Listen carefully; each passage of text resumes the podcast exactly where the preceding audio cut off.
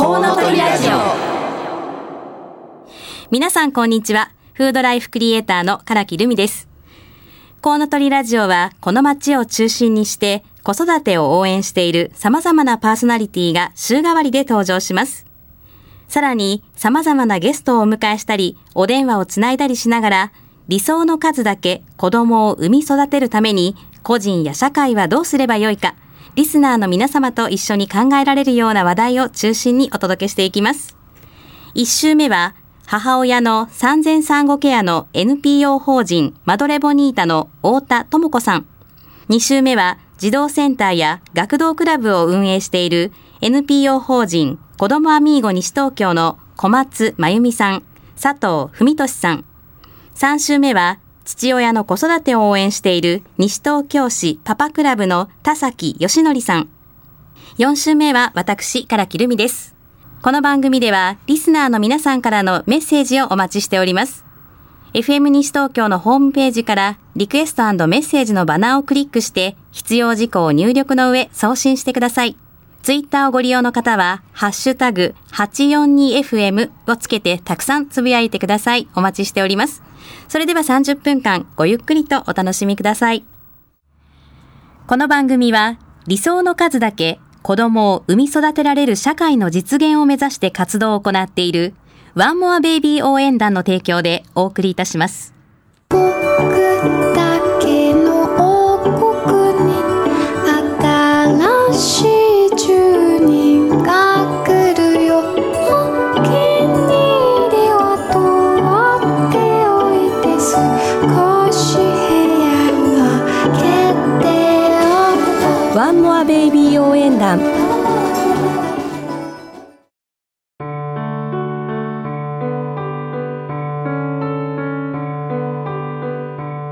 from コウノトリインフォメーションコーナー。このコーナーでは私、唐木留美からの子育てに関する最新情報やぜひ知っておいてほしい情報をお届けします。ということでえ今日はですね私が入っている会のご紹介をしたいと思います入っている会とかってちょっと怪しいですか、えー今日は自然育児友の会という会をちょっとご紹介させていただきたいんですが実は FM 西東京で番組をすでに持っていらっしゃるお話しされている真由美貞夫先生、え吉祥寺にまあ開業されていまして、えー薬を使わないお医者さんということでも有名なあの真由美先生なんですが真由美先生が顧問の会なんですね。まあ、とはいえ真由美先生がしょっちゅうそこにいらっしゃるというわけではないんですが皆さん頼りにしているという真由美先生でそこに集っているお母様たちという感じなんですが、まあ、この会すごくゆるゆるしていて日本全国に会員がいるんです。で日本だけではなく海外にも会員がたくさんいて実は、まあえっと、リアルに会う会っていうのをね一応お茶会っていうふうに呼んでいまして、えっと、西東京市の近くですと、まあ、割と盛んにやってるのが小平とか、えっと、それから吉祥寺そしてえ国分寺に事務所がありますので国分寺でも割とよく開かれてるんですね。で、まあ、お茶会っていう会があって、まあ、これは会員の方が集まれる会なんですけどどんな方が会員かっていうと基本的には小さなお子さんをお持ちのお母様が多いですが 昔小さいお子さんをお持ちだったお母様も結構入っていてなんて言うんだろうみんなこう同じ方向を向いているお母さんたちが、まあ、やっぱり隣の人に相談もできないからなんとなくこう集うことによって安心感もあるし情報を得たりっていう会なんですね。で、まあ子育てって多分いろんな考え方の人がいるので、もう例えばじゃあ生まれた時に何を初めに買いましょうとか、じゃあ、えっと、妊娠したかもしれないって思った時に、まず最初に起こす行動も人それぞれで全く考え方が違うんですよね。まあ妊娠したかもって思ったら、じゃあまず検査が必要なんじゃないかって普通思うような気もするんですけど、それより前に、じゃあどんなところで埋めるんだろうかっていうのを調べる人がいたり、どんな風にお金がかかるんだろうってことが一番にね、あの気になる方がいらしたりとか、まあ、それぞれだと思うんですがえこの自然育児友の会では割と自然な、まあ、そのままですけどえ昔ながらの子育てをしたいなっていうお母さんたちが集っています。なので面倒くさいなっていうイメージがあるかもしれませんが例えば、えっと、おむつは紙おむつじゃなくて布おむつがいいわよねってことから始まって離乳食っていう考え方もこう早いうちに始めるというよりは昔ながらのやり方でやりましょうとか。あの真由美先生のお話を聞いたことがある方ですと真由美先生の離乳食の考え方はそんないつから始めるってお母さんが決めることではないよと。それは子供が決めることです。ん？だって子供が決めるって言っても先生だって数ヶ月の子がさすがに自分では作れないですよねっていうふうに私は質問させていただいたことがあるんですけどどういうことかっていうといやだから動けるようになって木の実を集められるようになった時が食べられる時なんだよって教えていただいてあそういうことかと。眠っていて動かない子ではなくって起き上がって、まあ、ちゃんと胃も活発に腸も活発に動く子が自分の手で何か掴みたい掴みたいなって思った時が、まあ、その時だってことだったんですよね。でまあそういうこう育児を大切にする会なんです。もう会のな話が長くなりすぎましたけど、まあ、そのリアルに集まるお茶会っていうのとあと私が参加しているのがメーリングリストっていうのがありましてこれがねもう本当にしょっちゅういろんなテーマで話がされてるんですね。で顔が見えない関係なんですけど、えっと、名前だけはまあちゃんと伝えていて例えばなんか子供がちょっと今頭が痛いんですどうしたらいいと思いますか？みたいな話なんですね。あと例えばここどこどこに住んでいる私まあ例えば私だったら西東京市に住んでいて今2歳になる子供が今日急に腹痛がを訴えたんですけどまず何をしたらいいでしょうか？っていう質問をポンって誰かが投げかけるとすかさず早いですよこれが。もういろんなところからメールが来て家庭でのお手当っていうのを大切にしてる会なので例えばですけどあもうちょっと腹痛の例にしなきゃよかったな。まあ何でもいいんですけど例えば風邪をひいたとかだったらじゃあもうあのいろんなものが食べられるんだったら例えば梅干しの黒焼きをしてみたらじゃないですけどそういうおばあちゃんの知恵的なそう家庭のお手当をスッと教えてくださる方がいたり、えっと、こういう時はこういうふうに様子を見た方がいいよって教えてくれたり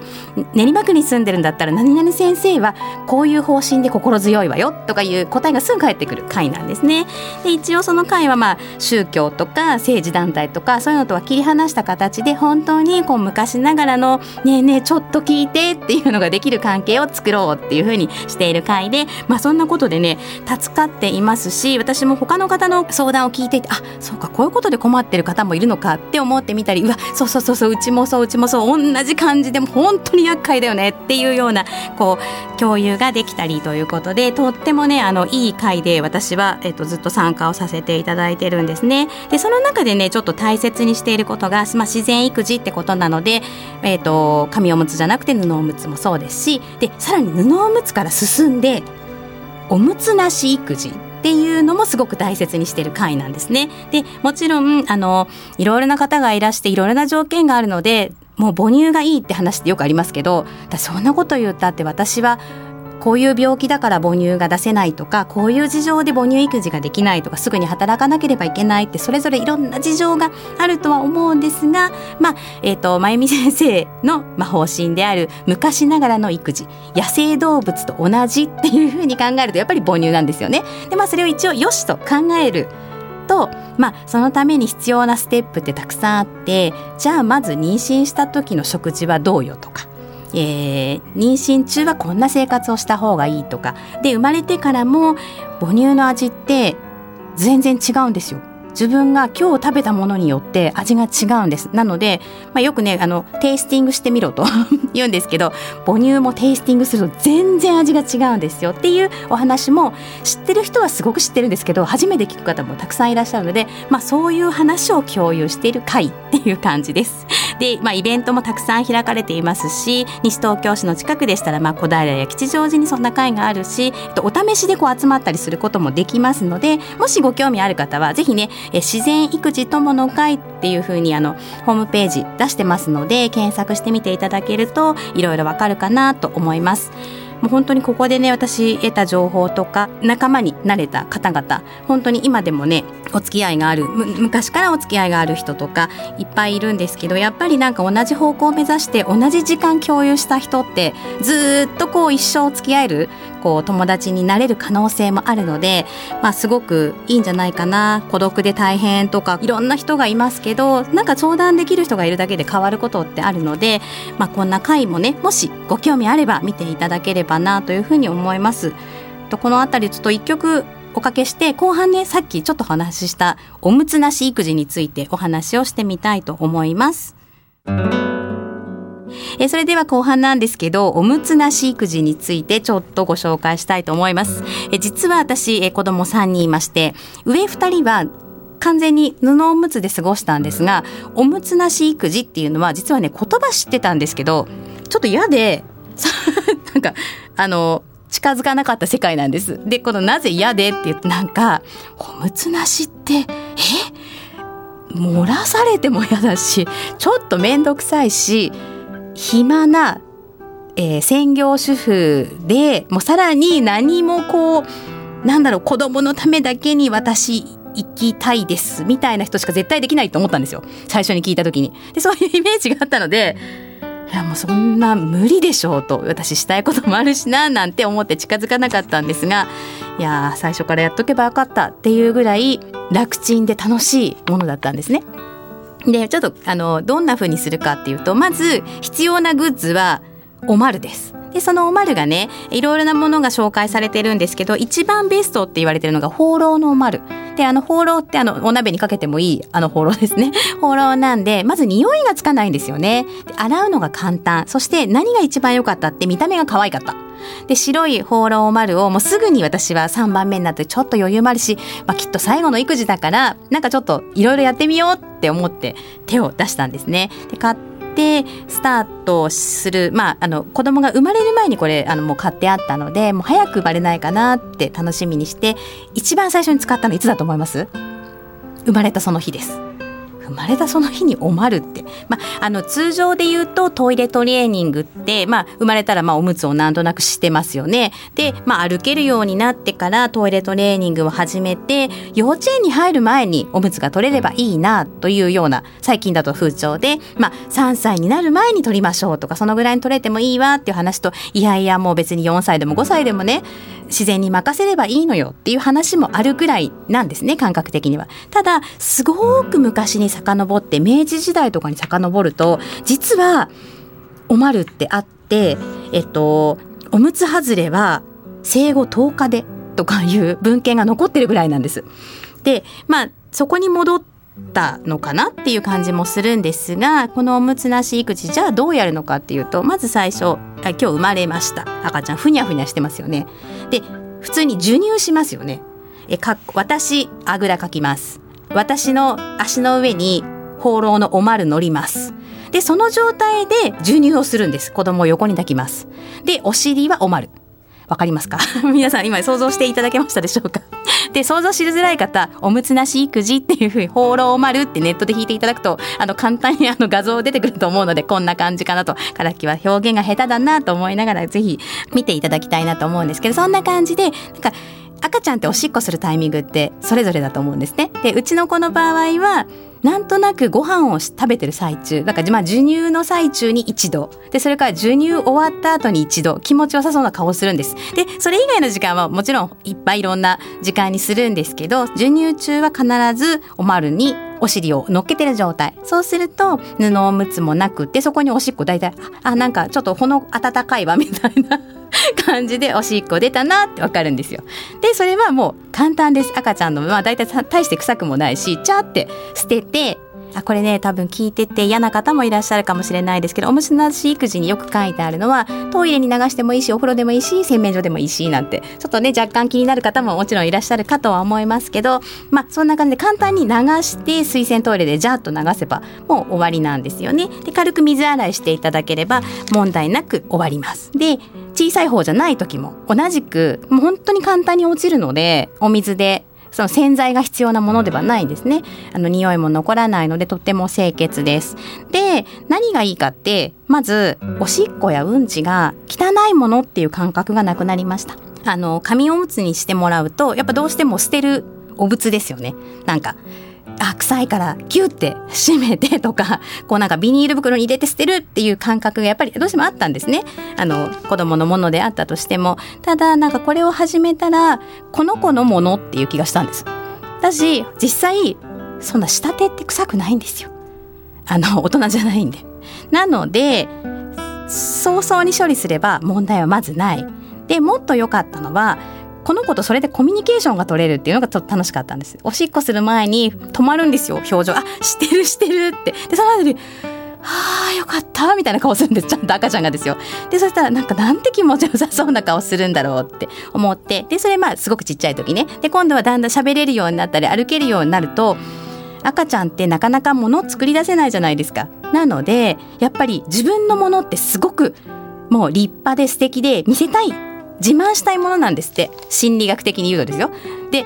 でもほら普通上はね「はいはい汚いはい捨てましょう」みたいになるけどやっぱね見せて見せて見て見てみたいな「俺すごいだろ」みたいなのなんかものなんですよ。自分が作ったものっていう感じ。でそれがまた可愛らしいのと。まあとよく言いますけどあと健康をね見る上であのそういう排泄物の状態ってやっぱすごく大事なんですよね。あこれが食べたからこれ出ちゃったって分かればあこのまだこの子はこれを消化吸収できる能力がないんだわってこともわかるしこれ食べちゃったんだとか ごめんなさい今おもちゃとかね そういうあこれ口入れちゃったんだっていうのももちろんわかるしそして何より大変だよねってみんな言ってますけどおむつ外れはやっぱり早いです。自分でわかるのでよちよちし始めると自分でポンっておまるに座りに行くようになりました。で、放浪丸はとっても可愛いので、リビングに置いたままにできるんですよね。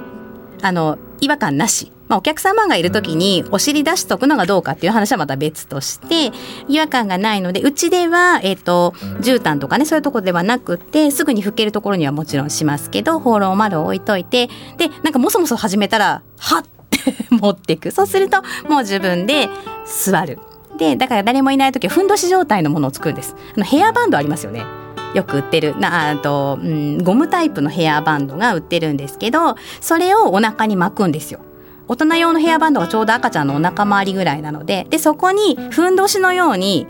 布おむつを挟むの。そうするとおもらしをしても被害が少ない。まあ大体ないに等しい。で、えっと、おしっこしたいなって分かった時にチャッて引っ張れば あの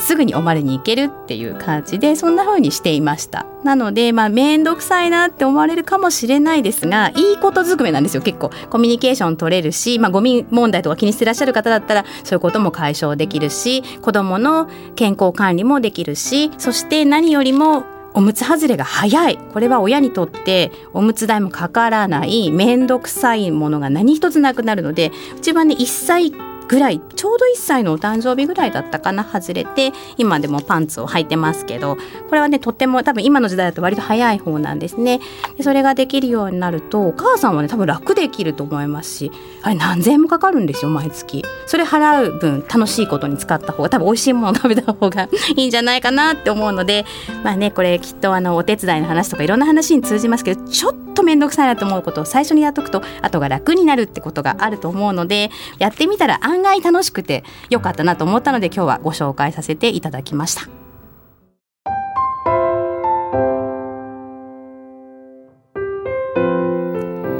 今週の話そうボイスコーナ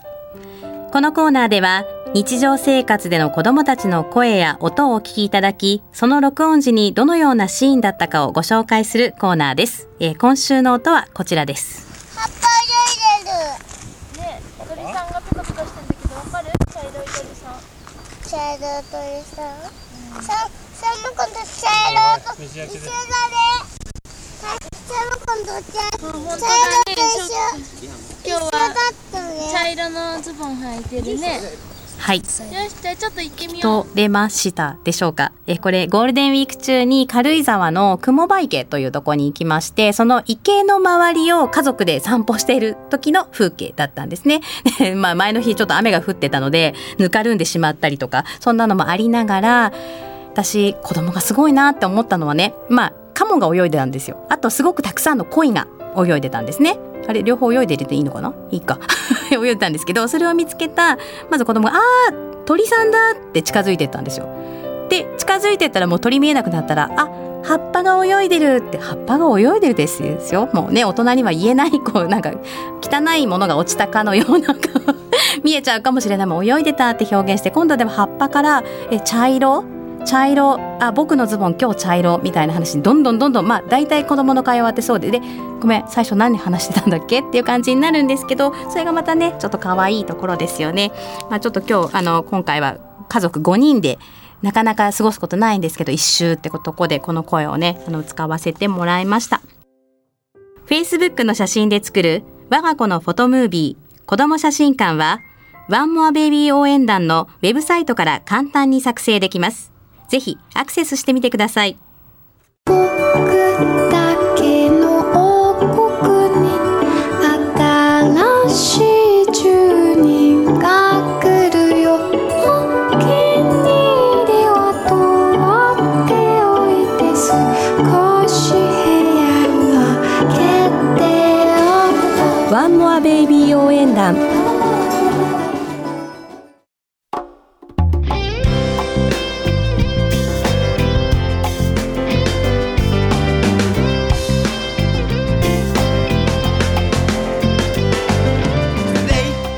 さてそろそろお別れの時間となりました。本日の放送はいかがでしたでしょうか？それではここでワンモアベイビー応援団からお知らせがあります。家族をもう一人悩んでいる人の背中をそっと押すことができたらこの本を読んであなたが思い描く家族の形に少しでも近づけたとしたらなぜあの家族は2人目の壁を乗り越えられたのか？ママパパ1045人に聞いた本当のこと。この番組のテーマでもあります2人目の壁。これは2人以上の子供が欲しいという思いがあるにもかかわらずさまざまな事情や理由から第2子以降を持つことを躊躇しなくてはならなくなった夫婦がぶつかるそんな問題を取り上げています。この本の中では2人目の壁を乗り越えた今時家族のいろんな形と題しまして実際に子供を2人以上産み育てている今時のママ13人に聞いたエピソードを紹介。そして2人目の壁を乗り越える8のヒント。それから、えー子供が2人以上いる家族ってどんな人たちなの？と題しましてちょっと聞きづらい夫婦のことからクスッと笑えるようなトリビア、えーそして2人目の壁の突破につながりそうな具体的な生活のことまで19のポイントを掲載してあるということです。なぜあの家族は2人目の壁を乗り越えられたのか。ママパパ1045人に聞いた本当のこと。この本の本文中のイラストは後藤グミさん。発行はプレジデント社から。この本に関する内容の詳細またご購入の方法はワンモアベイビー応援団のウェブサイトをご覧ください。この番組ではリスナーの皆様からのメッセージをお待ちしております。FM 西東京のホームページからリクエストメッセージのバナーをクリックして必要事項を入力の上送信してください。また放送後には番組の音声をポッドキャストで配信します。詳しくは FM 西東京で検索してみてください。それではお聞きいただきましてありがとうございました。次回6月4日は NPO 法人マドレボニータの太田智子さんです。来週もどうぞお楽しみに。ここまでのお相手は私唐木留美でした。この番組は理想の数だけ子供を産み育てられる社会の実現を目指して活動を行っているワンモアベイビー応援団の提供でお送りいたしました。